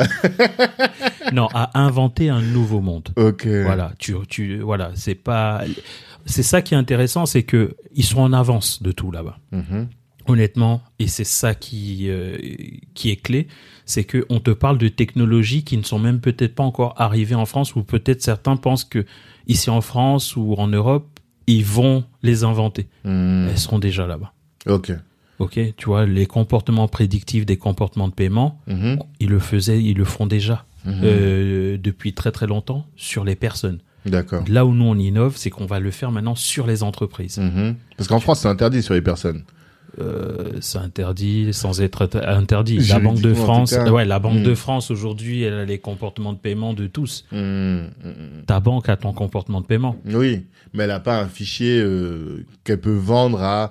Si par exemple tu es à la SG, tu peux pas. Elle Bien peut pas entendu, appeler la BP bien entendu, tu bien entendu. Mais aux États-Unis, par exemple, c'est des fichiers qui sont centralisés. Tu peux entendre, euh, tu peux avoir entendu parler de Equifax, qui est une Mhm. boîte en fait où on va faire ton credit check, ton credit Exactement. scoring. Voilà, exactement. vois.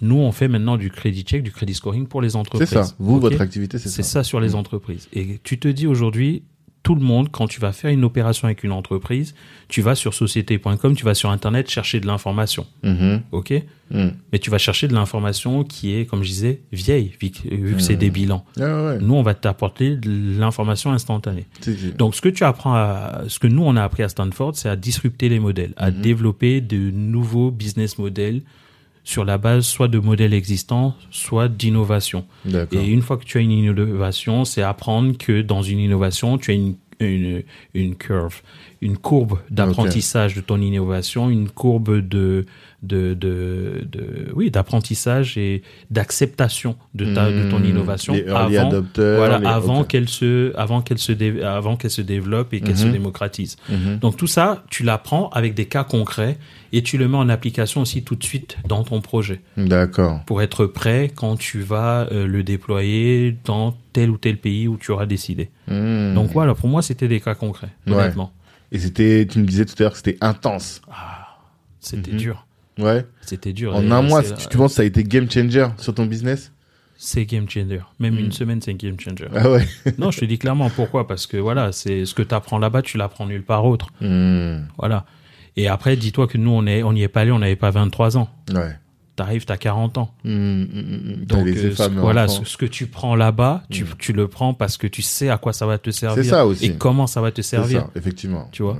Et t'as fait les sacrifices. T'as laissé euh, femme, enfant, euh, voilà.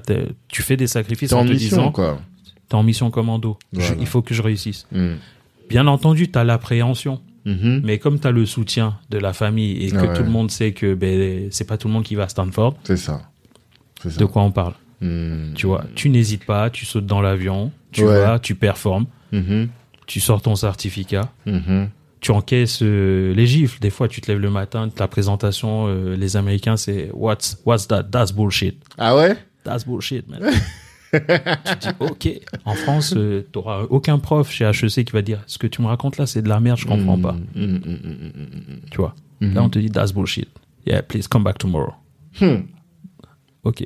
Toi, tu Tu as payé Ouais. pour être challengé. Ouais, tu as payé pour euh, euh, être euh, mis en face de tes difficultés, de tes Mhm. faiblesses, pour pouvoir les améliorer et être performant après. Mhm. No excuses. Ouais. Parce que moi, j'avais lu, au contraire, qui disait euh, T'as payé, donc on va te cajoler un peu. Oui, mais ça, c'est franco-français. Ouais. D'accord. Là-bas, tu as la réputation de Stanford. Aujourd'hui, Mhm. quand on regarde mon profil, Mhm. quand on regarde ce qu'on accomplit, Mhm. on a nos profs qui nous suivent. Ah. Ils sont fiers. Ok. OK? Mhm. Donc, euh, Ouais, il faut qu'on puisse dire, dire les alumni de ce programme-là de Stanford. Voilà, les gars, ils sont sortis Ils- de là. voilà, mais voilà ce qu'ils ont réalisé. Mhm, mhm, Voilà. Euh, Et pour euh, t'as cité les noms. hein. Ouais, bah oui. Netflix, nanana. Mhm. J'aimerais bien qu'on soit à ce niveau-là un jour, tu vois. Je te le souhaite. Voilà, donc c'est pour te dire que voilà, euh, t'as aussi le quand t'arrives là-bas, on te dit clairement oublie tout ce que t'as déjà appris ailleurs. Ah ouais? Oui. On va refaire ton On va éducation, refaire ton quoi. éducation, Ton monsieur. éduca- Parce qu'en plus, eux, ils sont très business. Je regardais euh, le- les gens qui sont sortis. Ouais. T'as euh, dans les politiques, il n'y en a pas beaucoup. Des Ouais, artistes, il n'y en a ouais, pas ouais. beaucoup. Mais le business, c'est beaucoup là-bas. Alors qu'Harvard, t'as plus de politiciens, Ouais, plus d'a- d'avocats ouais, et tout. ouais, ouais. Là, c'est vraiment business, C'est quoi. vraiment pur business et Mhm. business, nouvelle technologie, Ouais, ok. Disruption, c'est chez innovation. eux, quoi. innovation. Et je te dis, j'en parle, j'ai même encore les yeux écarquillés tellement j'ai envie de me remettre dedans. Ah ouais? Tu vois, c'est il y a y a y a il y a deux ans maintenant et c'est comme si c'était hier. Mhm. Et si tu me donnes le choix d'y retourner encore aujourd'hui, j'irai. Ouais. T'es sorti de là, tu t'es dit. Non, peux- tu sors de peux- là, tu te dis, mais en fait, euh, j'avais rien compris avant. Hmm. J'avais rien compris avant. Ou, euh, en fait, ça te conforte pas dans ce que tu as appris, Ouais. ok Mhm. Parce que c'est pas standardisé. Hmm. C'est un programme qui est fait pour, euh, pour innover et pour entreprendre. Mais tes collègues de promo, c'était qui, par exemple? Waouh T'as des gars qui... Euh, T'avais euh, un, di- directeur de Heinz, Ok. euh, la marque Heinz, les ketchup. Ouais. Euh, T'as des euh, directeurs de banque. Ah, en fait, c'est des gens ensuite qui vont aller disrupter leur propre marché dans leur Ouais, dans leur boîte, bo- quoi. dans leur grosse boîte. C'est les grands boîte qui groupes qui, envoient, qui Ouais. envoient souvent les collaborateurs là-bas. Oui, bah oui. Tu vois, t'as des startups et t'as des grands Mm. groupes. Donc t'avais des directeurs de banque, t'as des directeurs de fonds d'investissement, t'avais euh, des gars de de, de Heinz et t'as Mhm. d'autres startups aussi. Ok, d'accord, Voilà. d'accord. Donc t'as, tu dis, t'as appris comment allouer tes ressources dans ce type de situation. Mhm. Comment, euh, quelle est la courbe d'adoption de ton produit ou de Tu ton apprends service plein de choses, tout à fait. Mhm. Tu apprends plein de choses. Tu apprends. euh, En fait, tu apprends comment les grandes startups qu'on connaît aujourd'hui ont Mhm. fait pour évoluer et ce qu'elles ont mis en, à- en place, que ce soit des méthodologies, des quick wins ou des, euh, oui, des choses qui leur ont permis de passer certaines étapes. Mhm. Voilà, c'est ça que tu apprends. Donc en gros, euh, nous, euh, ce qu'on est en train de vivre là, c'est déjà préparé. Mhm. Donc on Ouais. n'a pas de surprise. Mm, mm, mm. La surprise, ça aurait été de ne pas passer par ces, ces, ces étapes-là. Et donc, euh, nous, c'est ça que tu apprends, en fait. Tu apprends...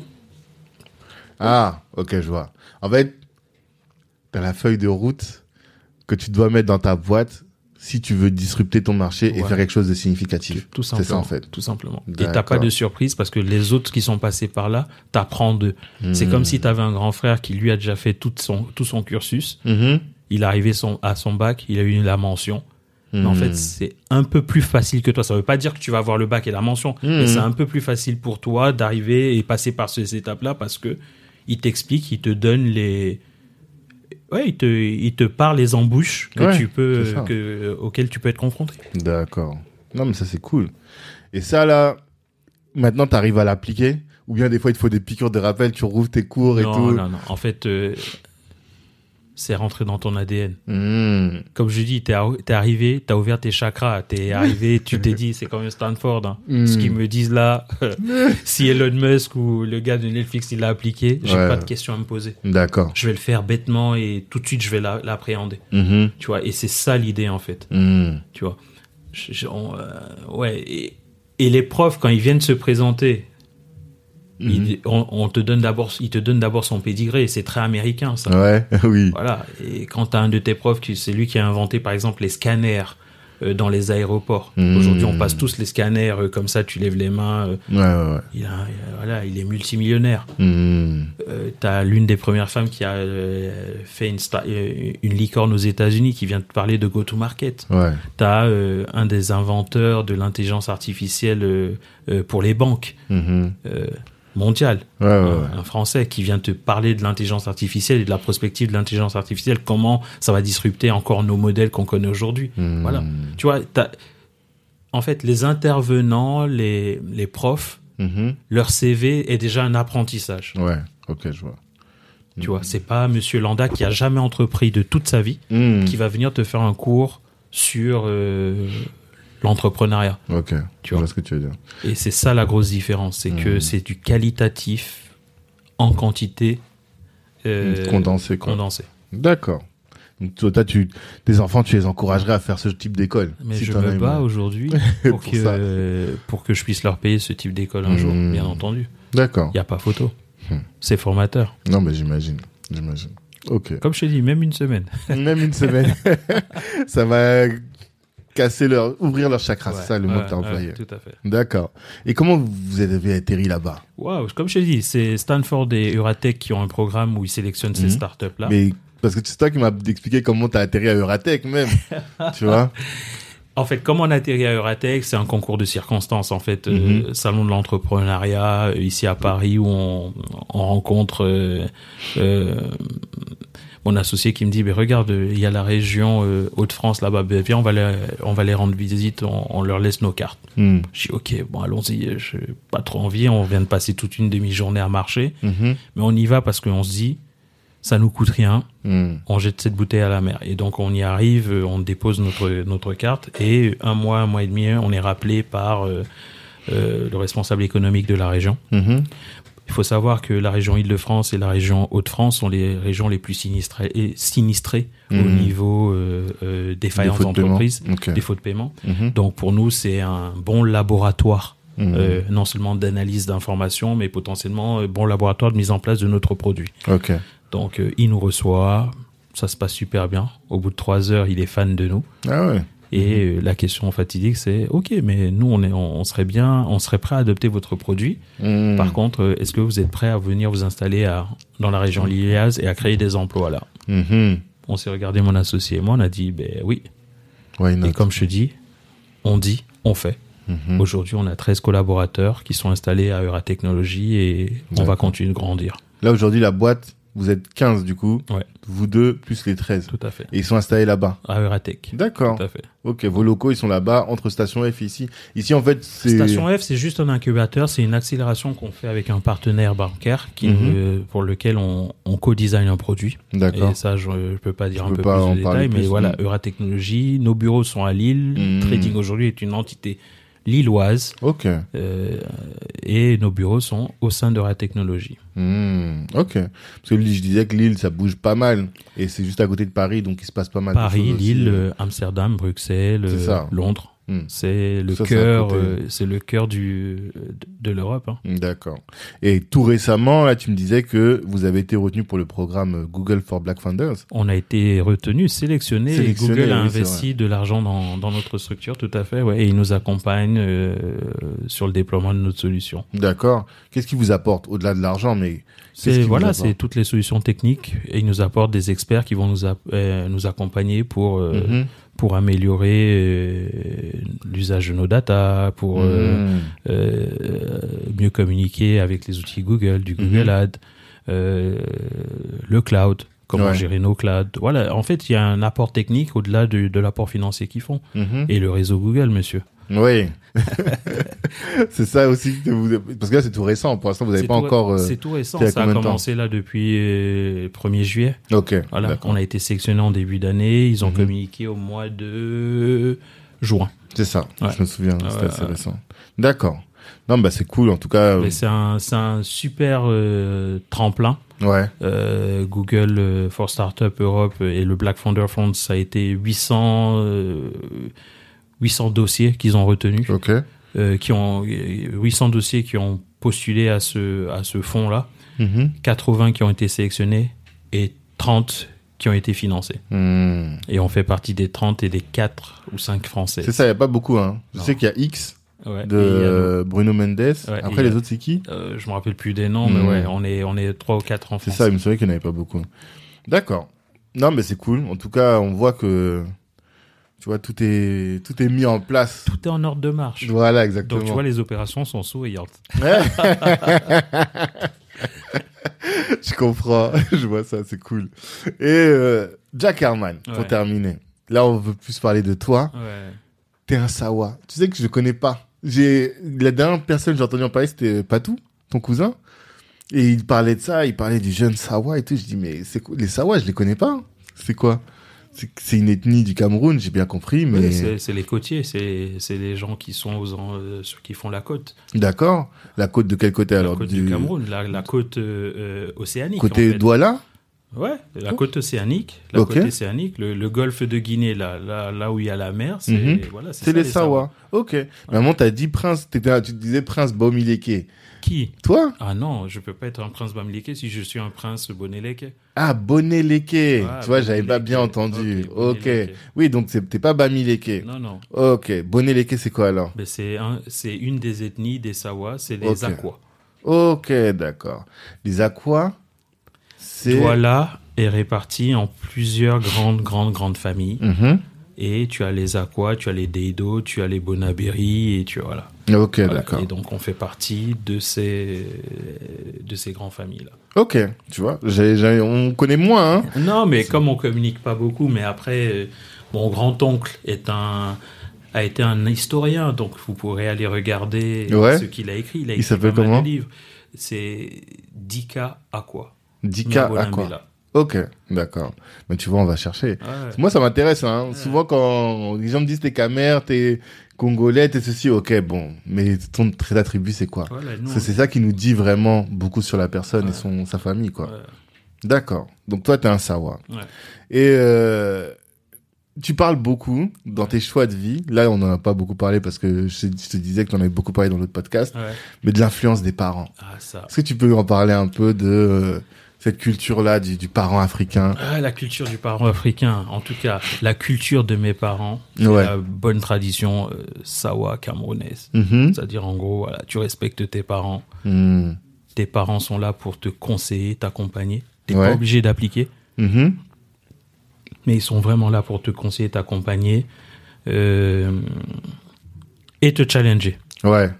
Voilà, on reste pas, euh, en tout cas pour mes parents, on reste pas sur, on, on reste pas sur ses acquis. Mhm. Donc euh, tout le temps, tu te remets en cause Mhm. euh, et t'avances. L'ambition, en fait, tu l'as. C'est déjà depuis le berceau, quoi. Depuis dans la Je famille. sais même pas. En fait, c'est un mot que tu, qui devient euh, une réalité parce que les gens t'en parlent. Ouais. Mais en fait, euh, C'est un je mode de comme vie. je quoi. suis. tu vois, Mais parce pourquoi je je parle tout de suite de la famille? Parce que bah, tu parles tout le temps de ton cousin, tu Mhm. vois. Sur My, sur euh, My, My Fun Fun Team, avec, avec euh, ma ta cousine, tante, ouais, ma cousine, tante, ouais. voilà, Florence. Et euh, bah, tu vois, Patou aussi, qui a fait quand même, euh, il a mis son nom dans l'histoire du hip-hop français. Merci. Voilà, on sent quand même que c'est pas juste toi, t'es le produit, le produit d'un environnement qui est, euh, qui cherche à élever. C'est quoi ces valeurs-là qu'on vous a mis dans votre famille pour que vous ayez fin de réussite comme ça? Waouh. Alors là, il faudrait que tu poses la question à William, il faudrait que tu poses la question à Patou. que je vais le recevoir. à- Il est rentré à, à, à Douala, du Ah coup, je l'ai raté, mais Euh, Je peux même pas te dire. tu saurais pas Je dire. sais pas te dire. Je sais juste que c'est l'idée, c'est il faut créer. euh, il faut créer, il faut créer des choses. Hmm, Il faut créer ce pourquoi tu es sur Terre. D'accord. Voilà, tu dois pas dépendre des autres. Euh, tu dois créer. Voilà, on Mhm. t'envoie faire des études, on t'envoie faire euh, telle ou telle chose. Mhm. Mais maintenant, qu'est-ce que tu as créé? Qu'est-ce que tu as laissé? Mhm. Tu vois Ouais. Et- Tu dois pas juste être une feuille morte sur le courant comme ça Non, tu dois pas. passé voilà, non, juste, non, tu, euh, voilà, crée quelque chose. et créer quelque chose. Et aussi, à un moment, on te pose la question, on te dit, euh, est-ce que tu conseilles aux autres de faire comme toi Et toi, t'as dit non, je conseille aux autres de faire comme, mieux que moi. Mais bien sûr. Et tu vois, ça, c'est pas partout hein, qu'on l'entend. hein. C'est pour ça que ça m'a interpellé quand tu l'as dit. Mais bien sûr, parce que moi, je suis l'aîné d'une famille. Ok. Voilà, euh, j'ai eu des embûches, j'ai eu des difficultés. Mhm. Je veux pas que mes sœurs euh, aient la même chose. Mhm. Mhm. Si elles peuvent aller deux fois plus vite que moi, Mhm. ben on va on va tout faire pour qu'elles aillent deux fois plus vite que moi. Si mon réseau peut leur servir à performer, à réussir là où j'ai pas réussi, Mhm. ben je le fais. Mais je le fais pas qu'avec ma famille. Je vais le faire aussi avec euh, ben, les proches, les gens, le, le, le- voilà, les réseaux euh, potentiels. C'est ça Mhm. l'idée en fait. hein. Mhm. On s'élève pas tout seul. On s'élève avec le fait qu'on soit capable de d'emmener les autres avec nous aussi. Mhm. Tu vois. Et c'est pour ça quand tu m'as dit qu'est-ce qui a échoué chez My Phone Team, c'est que j'ai pas su fédérer Ouais. suffisamment au-delà de mes proches. Mhm. Tu vois. Mhm. Et ça c'est un apprentissage aussi. D'accord. Mais là, là-dessus, sur euh, trading, Mhm. est-ce que tu te sens Nous, on plus... fédère des communautés. C'est ça. On fédère une communauté de partenaires parce Mm. que au-delà de des algorithmes de notation, on, on collabore avec du partage de l'acquisition de données. Mhm. Donc euh, quelqu'un va nous donner de la donnée qu'on va enrichir, qu'on va valoriser, sûr, elle va sûr. servir à d'autres gens. Mhm. Voilà, c'est un peu aujourd'hui, c'est en fait aujourd'hui pour le B2C, toi et moi, aujourd'hui quand on va dans un restaurant, on a Mm. la fourchette.com. Ouais, Tout le monde a contribué à noter une entre à, à noter un restaurant. effectivement. On fait la même chose maintenant pour les entreprises. D'accord. Donc tu vois, donc fédérer et, et- en fait, l'expérience de chacun doit servir pour Mhm. l'autre Mhm. et pour avancer plus vite et mieux.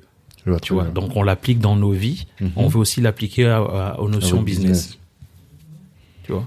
Donc Sympa. oui, oui, moi, euh, la famille, c'est ça. C'est que il faut qu'ils fassent mieux que moi. Moi, c'est faire comme moi. C'est ça, dev- ça la devient la, norme. quoi. Ok, c'est la norme. Tu vois. Maintenant, ça devient la norme. Si je l'ai fait, ça veut dire que tu es capable de le faire. Tu vois.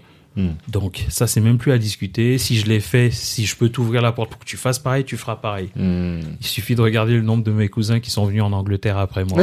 Tu Voilà. leur as ouvert la porte. Voilà, tous, euh, voilà, j'ai trouvé le chemin, j'ai Mhm. trouvé que c'était bien. J'ai ma sœur qui y est, j'ai William qui y est, qui a été un de mes associés, celui qui a créé son Ouais. label. Mhm. Mais voilà, tu vas compter, j'ai une dizaine de cousins qui ont qui ont fait l'Angleterre. Mhm. Pour certains qui finalement sont ben, devenus british, tu vois. Donc voilà, Mhm. c'est ça l'idée. Et aujourd'hui, je sais comment faire pour aller à Stanford, donc n'hésitez pas. C'est ça, c'est ça l'idée. c'est que derrière aussi, maintenant, tu ouvres, tu ouvres la porte de nos grandes écoles. Euh, D'ailleurs, j'ai dit à mon fils, il regarde, parce que je faisais des recherches et Ouais. tout. Il dit, ah, il y a Monsieur Ntoko. J'ai dit, non, non, non, c'est tonton Jack Herman. Donc, si tu vas à Stanford, tu vas parler à tonton Jack Herman. euh, non, mais c'est ça, c'est ça l'idée, c'est que tu as tracé le chemin, Mhm. il est pavé maintenant. Mhm. d'autres viendront et ils iront encore plus loin. Mhm. Tu vois, la route là, elle est, elle est déjà faite. C'est ça. Elle est déjà faite, les gars. Donc, euh, faut plus trop se poser de questions. Il faut juste euh, avoir quelque chose de concret et faire. C'est ça. Tu vois. Et c'est là la grosse différence. Et c'est ça, je pense que nos parents nous ont appris, c'est l'habilité de faire les choses. Mhm. Tu vois. Ça peut prendre du temps parce qu'on n'est pas obligé de faire les choses en 3 4 minutes. Voilà. Mais euh, exécute. T'as une idée? Vas-y, teste. Tu vois. Just do it. Voilà, just do it. C'est ça. c'est franchement euh, Nike, il savait pas qu'en le disant, on allait tous l'adopter. C'est ça. Mais c'est ça l'idée en fait, Mm. c'est qu'il faut pas se poser de questions en fait. Mhm. On aura le temps d'avoir des regrets, Mhm. tu vois. Mhm. Là aujourd'hui, euh, t'as 40 piges, t'as 35 ans, t'as 30 ans, Mhm. tu échoues. Mais tu vas aller chercher un emploi en fait. hein. C'est ça. Et non, mais c'est aussi monde, simple que pas ça un en fait. problème. Mhm. Et le pire, c'est que tu échoues. Quand tu vas te représenter devant un, un employeur, vu le parcours que tu as déjà fait, qu'est-ce qu'il va te dire? Qu'est-ce qu'il va te dire qui peut te surprendre? Ouais, c'est ça en fait. Toi-même, t'as employé. Même parce qu'à un moment, tu disais, un des conseils que de- tu donnais à la nouvelle génération, c'est de bien te renseigner sur la personne avec Qui laquelle tu veux, qui est en face de toi. Si tu veux postuler pour un poste, Ouais. réfléchis bien à quelle est la boîte et tout. Adapte ton discours, Voilà. euh, fais tes recherches, euh, ouais, comprends qui est ton interlocuteur pour pouvoir euh, avoir la vraie le vrai point de connexion. C'est ça, exactement. C'est ça le Et ça- important. Ton expérience finalement en tant qu'employeur, toi-même, ça fait que demain, quand tu vas te retrouver dans Non, je me retrouverai plus. Pardon, c'est vrai, j'aurais même pas dû dire ça. Non, mais en tout cas, ce que je veux dire, c'est que les skills que tu es en train d'acquérir là, Ça ça, va te servir forcément, Ça quoi. C'est pas une petite expérience. Bon, Ouais. au-delà du fait que tu as fait Stanford et que finalement tu as fait des, en termes de formation là, Mhm. tu as un MBA plus, plus, plus, Ah, tu vois, Ouais, bah oui. notamment sur ton poste là. Ouais, ouais, donc c'est ça. Et tu t'en sortiras toujours vainqueur. Mhm. Tu loupes une opportunité, mais tu as appris des choses. Mhm. Et on va dire la réussite, c'est la succession d'échecs en fait. hein. C'est Mhm. pas que même nous là, on a on a repensé le business model à plusieurs reprises. Ouais. On a on a eu des échecs avec des partenaires. On a compris qu'il fallait plus fonctionner de telle ou telle manière. Mhm. Voilà, t'apprends. Mhm. Et l'année d'après, tu fais plus la même erreur. C'est ça. Tu continues d'avancer. Mais pourquoi est-ce que je parle de l'importance de la famille Ouais. C'est parce que ce que l'impression que j'ai quand aujourd'hui nous on accompagne quand même quelques startups et tout, c'est que des fois il y a un problème de mindset, Mhm. tu vois. Le mindset qui fait que à toute épreuve tu vas réussir, mais tu vas jamais lâcher, tu vas toujours pivoter, t'adapter. C'est ça qui fait finalement que tu arrives à faire une grosse Ouais. boîte. Mais ce qui fait que les gens manquent de ce mindset, bien souvent c'est aussi le cadre familial ou peut-être on, te on laisse dans un cocon ou je sais pas exactement, mais ce truc-là, si toi t'es arrivé là à faire ça, et dans ton entourage on sent qu'il y a cette mentale aussi, bah c'est important, tu vois. C'est important, mais comme je dis, c'est comme tu vois tes grands frères faire, Mmh, tu- ben, tu fais, tu te poses pas de questions. c'est ça. Voilà, il n'y a pas à discuter. C'est on, on entreprend, euh, ouais, tu fais. Mmh, Chacun dans son domaine. T'es pas obligé de refaire comme euh, que ce qu'ils ont fait, c'est vrai. mais t'entreprends. Donc Mhm. on a cet ADN là où on tente les choses. Mhm. Euh, tu, tu parles de Patou, mais il y a son grand frère, il y a Alain. Ouais. Euh, J'ai d'autres cousins, euh, Guillaume au Canada, au au Kenya. D'accord. Tu vois, on entreprend. Nous, voilà. Et nos parents ont été des entrepreneurs. Mmh, Voilà, donc euh, chacun dans leur domaine. Donc on n'a pas de... En fait, une idée doit être transformée en... Une vision devient une idée. mhm, Et cette idée doit être en- transformée en, en plan d'action mmh. à tester. D'accord. Voilà, c'est tout. Il faut même pas se poser de questions. Tu testes, ça marche, tant mieux, ça marche pas. Mais tu as appris de cette idée, tu as Et appris. tu fais- ça va te et, et permettre, euh, la prochaine idée, tu pourras l'adapter. D'accord. Tu vois. Ok. Grave intéressant. Et euh, pour terminer, il y a deux petites questions encore. Ouais. T'as fait trois vies en une. Tu Yes. vois, quand t'étais en train de Ouais. bosser, à surtout à des postes à responsabilité, et tu, tu dois avoir des tips d'organisation quand même, non Le seul tips d'organisation, c'est quand tu as du temps, fais ce que tu as à faire. Ok, c'est-à-dire? C'est-à-dire, en gros, aujourd'hui, ben, après toi, là, si j'ai une heure, Hmm. J'ai ma to-do, j'ai mes top priorités, ben, je les fais. Je vais pas les laisser... Euh, je vais pas attendre 20 ans. Euh, en fait, la pro- procrastiner. Hmm. Voilà, c'est pas... Si tu peux le faire tout de suite, fais-le, finis-le, passe à autre chose. Ok. Ça, c'est ta, ta règle d'or, quoi. Tout simplement. Tu commences avec tes, tes, ta journée, tu sais que voilà, aujourd'hui j'ai ça à faire. Et peu importe, dès que tu as un petit moment dans la journée, là, Ouais. tu, sors, tu vas nous sortir ton petit carnet noir. J'ai mon carnet noir. j'ai mon carnet noir et mon carnet noir, il est très très simple. C'est Hmm. toutes mes actions. Ok. Et là où tu vois le. Attention, là, le Voilà, petit- Ça, c'est. Prends mes temps, trucs de la journée. Ok, d'accord. Et quand tu as fini, tu, Tu prends le temps de raturer. De de rayer. Ok. fait. Et t'es pas au digital, t'es pas passé sur Notion comme nous tous Ça m'intéresse pas le digital. D'accord. Pourquoi Parce que euh, j'ai envie de revenir sur mes notes, sur mes idées Mhm. à des moments précis. Ok. Tu vois. D'accord. Euh, digital, il faut allumer l'ordinateur C'est sûr. euh, quand madame dort à côté. Tu vois. Donc là, mon Mhm. carnet, Hmm. je sais que je peux l'emmener partout. Et le carnet, je peux revenir dans trois ans, j'ai encore mes carnets. Sur. voilà. Et peut-être que dans mes carnets, j'ai encore d'autres idées. C'est ça, les pépites, elles sont Ah, dedans. elles quoi. sont dedans, tu vois. Donc voilà. D'accord. En tout cas, voilà, moi je prends le temps d'écrire. Mhm. Quand j'écris pas, ça veut dire que c'est quelque chose que je retiens facilement. C'est pas. Hmm. J'écris parce que je me dis, ça c'est un truc à creuser, c'est quelque chose à ou à faire, c'est important. D'accord. Tu vois. D'accord. Voilà, donc je vais pas tout écrire. Et le fait d'écrire me permet de mémoriser. Ouais. Je- Donc des fois, j'ai plus la- plus besoin du carnet. Hmm. Je vais faire donc mes recherches. Si je tape sur ordinateur vite fait, euh, non, Mhm. j'écris, ça s'imprègne dans ma mémoire. Hmm. Euh, ouais, c'est pour moi c'est comme ça, ça s'imprègne dans ma mémoire et je sais que j'ai quelque chose à faire. D'accord. Ok. Ça, c'est ton. C'est mon Ta euh, règle- ouais, c'est mon mécanisme. ok. D'accord. Est-ce que t'en as d'autres? Non. Non, t'as une généralement c'est ça, c'est ça euh, l'idée, c'est mhm. vraiment voilà, Hmm. avoir ta to do, euh, noter tes tes, tes priorités D'accord. euh, et faire quand tu dois faire. Voilà, Ok. commence pas une action et euh, reviens plus tard. Non. Hmm. Si tu as la possibilité de tout faire là tout de suite, tu le fais tout de suite et tu passes à autre chose. Ok. Parce que, en fait, le problème, c'est que si tu laisses un, pro- un, un problème et que tu viens le résoudre à plusieurs étapes, avec plusieurs étapes, à chaque étape, tu vas vouloir devoir refaire potentiellement ce que tu as fait préalablement Ah, et repenser ce que tu as fait préalablement. Ouais, Tu vois. Et ouais. donc, finalement, tu vas mettre peut-être dix fois plus longtemps pour Hmm. produire quelque chose. C'est pas efficace. C'est pas efficace. Donc là, tu as un problème, tu le résous là tout de suite. Pap, c'est fini, on passe à autre chose. Ok. Voilà. Peut-être qu'il faudra revenir dessus plus tard parce que c'était pas le bon modèle ou la bonne résolution ou bien peu importe. Mhm. Mais au moins c'est fait. Hmm. Voilà. Ok. D'accord. Ça, c'est noté. Et euh, autre question. Je sais pas si tu es au courant, mais les entrepreneurs sont plus exposés aux problèmes de santé mentale Yes. que le reste de la population. Yes, ma femme m'a dit ce matin. Tu Ah, parles t'as dit tout ça seul.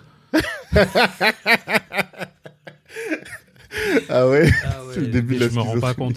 D'accord. Tu règles tes trucs, tu dis Ouais. putain, là, dans le Ouais, dossier truc, ouais, faut que je fasse ce ça. Il faut que je fasse ça. Tac, tac, tac. Tu vois le mécanisme de décrire. J'ai ma Ouais. to-do qui s'imprègne dans mon Ouais, cerveau. Et, après, je, tu voilà, et je tu me dis, damn, j'ai pas fait.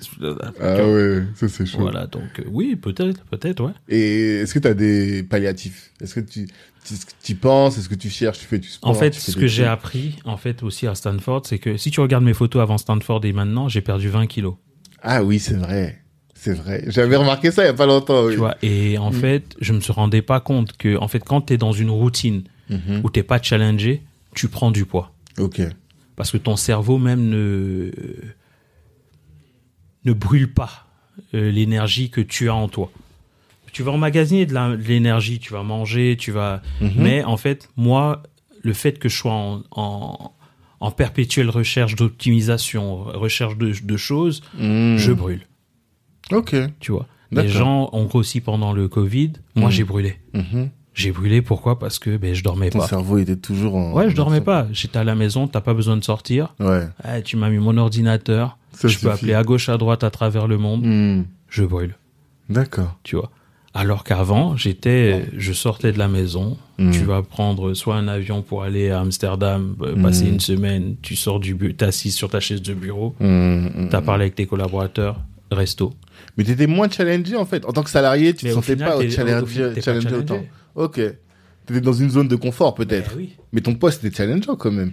Quand t'es sur un poste à responsabilité, ou toi t'étais vraiment rentré dans ta. En ça fait- faisait tellement longtemps que tu le faisais que ça y est. Je veux fait- te dire un truc, et c'est pas pour. euh, La plupart des gens qui sont dans leur poste aujourd'hui depuis 3 ou 4 ans Ouais. utilisent que 30% de leur cerveau. Hmm. D'accord. C'est tout. Il faut pas se voiler la face. Mais ça, tu sens ça d'où? C'est toi. Ça, je le sais, ça, je le sens, Ok. tu vois. Et voilà, t'es déjà bon, t'es déjà. euh, si t'es là depuis 4-5 ans, euh, quelle surprise tu vas avoir? Mhm. Donc, t'es plus réellement challengé. Oui, t'as des objectifs qui sont euh, un peu. euh, mais en fait, t'innoves pas, tu penses pas, tu repenses pas les choses, tu te grattes pas la tête, tu te mets pas en difficulté. Ok. Ok, mais le fait de se remettre en difficulté comme ça, là, euh, perpétuelle, ben en fait, ouais, ça, ça bouffe ton énergie en fait. hein. Hmm. Et c'est ça que je ressens. Et le prof à Stanford, ils nous ont dit clairement, il faut être déjà bien physiquement. C'est pour ça que autour de Stanford, tu as des piscines, tu as des cours de golf, tu as des cours de tennis. Parce que la santé mentale, Mhm. pour être un bon leader, pour être un bon euh, chef d'entreprise, tu dois être aussi déjà euh, bien physiquement, te sentir bien physiquement. D'accord.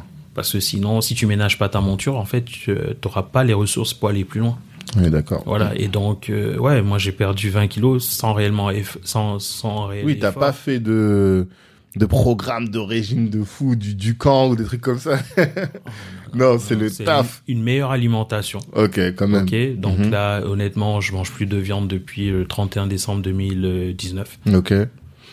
Euh, voilà, et c'est tout. Meilleure Mhm. alimentation et le rythme de vie, là, tu vois. Ouais, c'est intense. Ouais, à 4 heures du matin, t'es levé, tu dois être à 9 heures à Lille, donc t'as pris ta voiture ou t'as pris un train. euh, ouais. Hmm, En fait, la vie devient plus intensive que ce qu'elle était avant. C'est ça. Comme j'étais dans cette, euh, tu es dans cette routine-là. Hmm, Ok. Non, bah c'est top. C'est hyper intéressant. Non, vraiment, c'est hyper intéressant.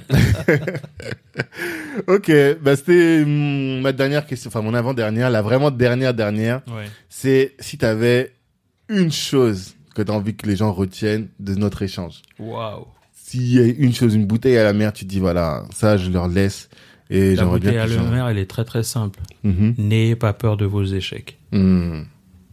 Mhm. Et je l'ai écrit dernièrement. euh, on est des enfants de l'univers. Nous avons de la valeur. Je suis sur Terre pour réaliser mes rêves et je n'ai pas peur de l'échec. Mhm. Ça, c'est un propos que j'ai- écrit dans un carnet de notes que j'ai donné aux enfants de, l'association Equila Ah euh, oui, de, de Equila Basili. Kids. Ouais, ouais. Ouais. Parce qu'en en fait, j'ai l'impression qu'on oublie qu'on a un rôle aussi à jouer ici. Mhm. Tu vois Mm.